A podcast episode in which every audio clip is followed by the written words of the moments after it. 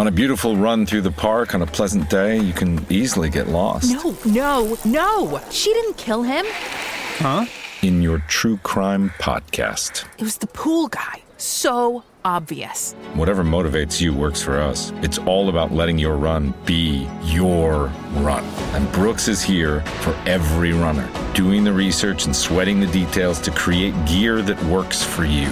It's your run. Brooks, run happy. This episode is brought to you by Smartfood. What makes Smartfood so smart? It's air pop popcorn, tossed in white cheddar cheese, only 70 calories per cup a notorious black bag of popcorn deliciousness. You are what you eat. Welcome to the Smart Club. Shop now at snacks.com.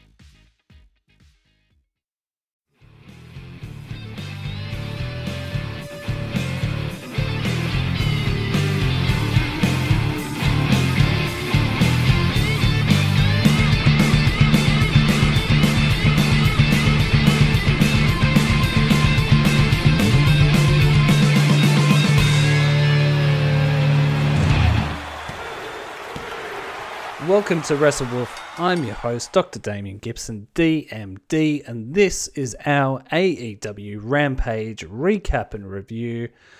Let's get into it, brother friends. We started off with Bryan Danielson versus Eddie Kingston, another dream match for Bryan Danielson, just week after week. And he didn't disappoint. Um, uh, well, maybe not week after week because he wrestled Dustin Rhodes last week. But anyway, uh, I got a lot of pushback on that. A lot of other people seem to really enjoy that match. So maybe I'm wrong. Don't think I am. But uh, this match uh, was always going to slap, as the kids say. It's um, what I did like about it was that the two competitors were trying to beat the other one with the with their opponent's uh, skill set. Bryan Danielson was trying to prove to Eddie Kingston that he could go with him. You know, that uh, so man, I'm not just submission moves. I'm not. I mean, he does win with a submission move, but there was just a lot of kicks and chops and punches, uh, more than usual. And Eddie Kingston was pulling out some wrestling moves, a DDT that almost took Bryan out of the the match. Um, and it's these little nuances that really are the reason why you keep coming back to AEW. Uh, like it's th- you don't even realize that it's happening unless you sit back and sort of analyze it. I'm not trying to come across as like, oh, well, I get it, you don't. I do. If I wasn't reviewing the podcast, I wouldn't stop to think about it. All I would know is that the the match would end and be like, fuck, man, that was great. Um, the this is a match you know, not to harp on too much about Dustin Rhodes, but this is definitely a match where Danielson should be pushed. And people believe in Eddie. He's proved that he's hard as nails. He keeps getting up towards the top of that card. He is a he's a um, contender gatekeeper. That that's become his role in AEW. He's, if you're wrestling uh, Eddie Kingston, the likelihood is that if you beat him, then you're in the title picture or in and around the title picture. And I like that. I like that you have those kind of wrestlers. There are other promotions where that just doesn't happen at all. You know, the mid card is so weak and booked so weakly that you there's no progression. And for Bryan Danielson, he's slowly been progressing his way back up the. Uh, you know, uh, he got a shot at Kenny initially because, of course, he should or would uh, because he's Bryan Danielson. But he's doing the work. You know, he like this. I mean, I don't know what's going on with Cody. I've given up trying to work out whether it's legit or not.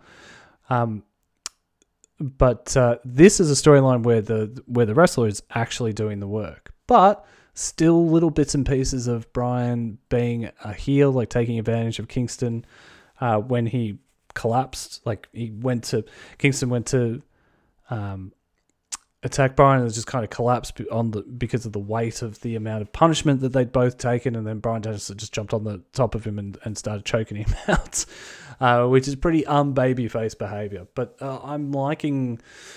I'm liking this. Even the even the walk out to the ring for this match for both of them doing sort of shadow boxing and stuff like that. I I really enjoyed Kingston being put to sleep by Bryan uh, allows Bryan to go over without Eddie looking weak. Um, and also like him giving the bird, you know, starts a rivalry. Uh, that these two don't particularly like each other, and and that we'll get to see them again, hopefully. Um, CM Punk is cutting a promo after this. Uh, he's about to start speaking, and then you can hear Eddie swearing and losing his mind in the background. I mean, this was done really well. This felt real. This is what Eddie Kingston brings to uh, to a promo to the point where he was the star in this, and, and CM Punk was kind of being followed, being led around, um, which you don't get in promos with CM Punk. So um, he essentially, because he's losing his shit, and Punk has that sort of like smirk on his face, like, oh, man, look at this guy. Uh, and then Eddie's like, what are you smiling at? What are you laughing at? Um, and what I did like about this is CM Punk does the same thing that that Bryan Danielson did last week, where he questions the professionalism of Kingston. You know, because you look at him, and because everybody, every wrestler on earth, unless they they go out of their way to be a big bear of a wrestler, are cut to shit. Like they don't eat any carbs ever, um, and they're just doing you know three thousand sit ups a day. And Eddie Kingston doesn't look like that. He doesn't bother to do that. I, am not saying I'm not going to get on Eddie's bad side and say he doesn't do the work, but this is when you look at him, he doesn't look like all the other wrestlers, and it is. I mean, even his mate Mox looks fucking cut to shit. You know what I mean? So um, I'm finding that angle interesting, and I'm finding the fact that Punk said the same thing as as Danielson interesting. They keep teasing a tag team between the two of them. And uh, yeah, I mean, even if it's just for a feud, or even if it's just for one match of Punk and Danielson versus Mox and Kingston, um, would be pretty amazing. Um, but yeah, I think I think that feud. I mean, this is obviously setting up a, a feud between Kingston and Punk. G- let me give you all my money for that. But I think long term, we, we we are definitely going to see a Punk Danielson tag team, and I mean, who wouldn't want to see that? I'd actually like them to be heels. Um, I think they could they could have a lot of fun, and we could have a lot of fun watching them as a heel tag team. Matt Sydal versus Dante Martin. The AEW have done a pretty good job of building this storyline up because I was actually invested in it. And when you consider the two guys uh, wrestling, I really have had not that much interest in um, in their time in AEW. I mean, I've always gone into bat for Matt Sydal. I keep, I will keep saying he's, he's more than a good hand. That's being really dismissive of what he can do in the ring.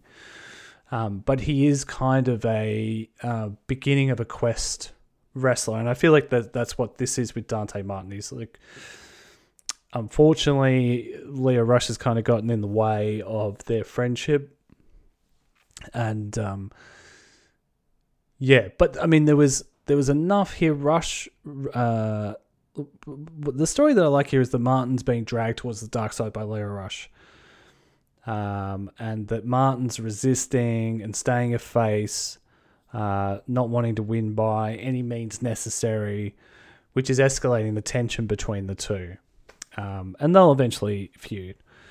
Uh, but yeah, I mean, this match just had some spectacular spots in it of course it would with these two guys. I mean, Dante Martin is really impressing me more and more every time he gets in the ring. So I'm, converted. I was probably too hard on the kid initially. I think it's that thing where when people lose their minds, um, instantaneously, I, you know, there was a part of me that's like, okay, well, let's just, yeah, he can he can do amazing moves, but that's you need more than that to be a great wrestler on TV. Um, yeah, and then we had the main event, Abadon versus Britt Baker. I was so looking forward to this match. I wanted to see Abadon on prime time. I think she did a really good job. This match was enjoyable, especially when they leaned into the hardcore elements of the match. Abadon biting uh, the lockjaw hand of Britt was a particular highlight. However, it ended a bit like the ending was a bit clunky. Britt winning with a roll up, which is now I think there's been three or four roll up endings in the last three episodes of AEW. Um, and that's way too much in AEW, I think, for for my liking. It, it's too easy and lazy a way to to tell the ending of a story. AEW better than that.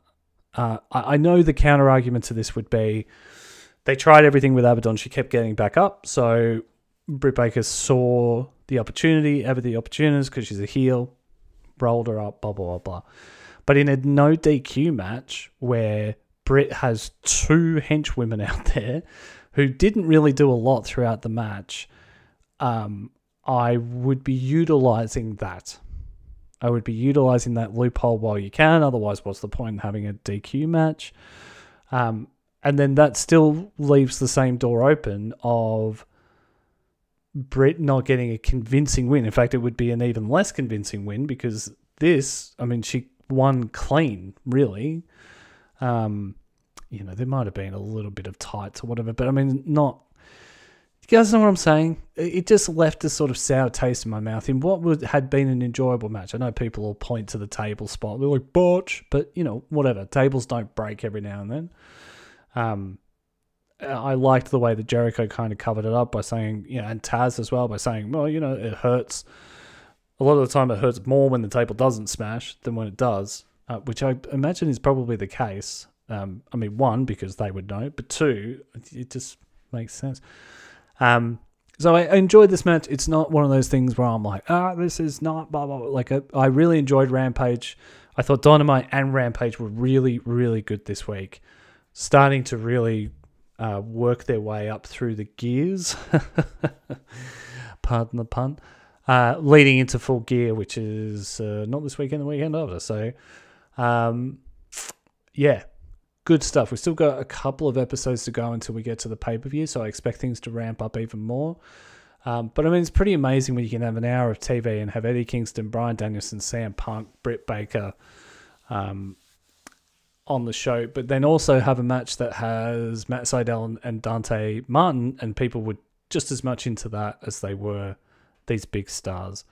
It really is testament to AEW's fantastic booking the vast majority of the time. Um, and I think, you know, I mean, getting uh, sort of wound up by the Cody verse that's going on at the moment, that needs to be sp- spoken about. AEW deserves criticism when they when they need to be criticized, but I think it's worthwhile us as fans, and I'm probably talking to myself here more than anyone, uh, need to take a step back sometimes and just be like, "Fuck, man, this is so good. This is so good. Like, there are very few TV shows, full stop, that I stop and think, oh man, I got to watch blah. You know, like at the moment it's Bosch.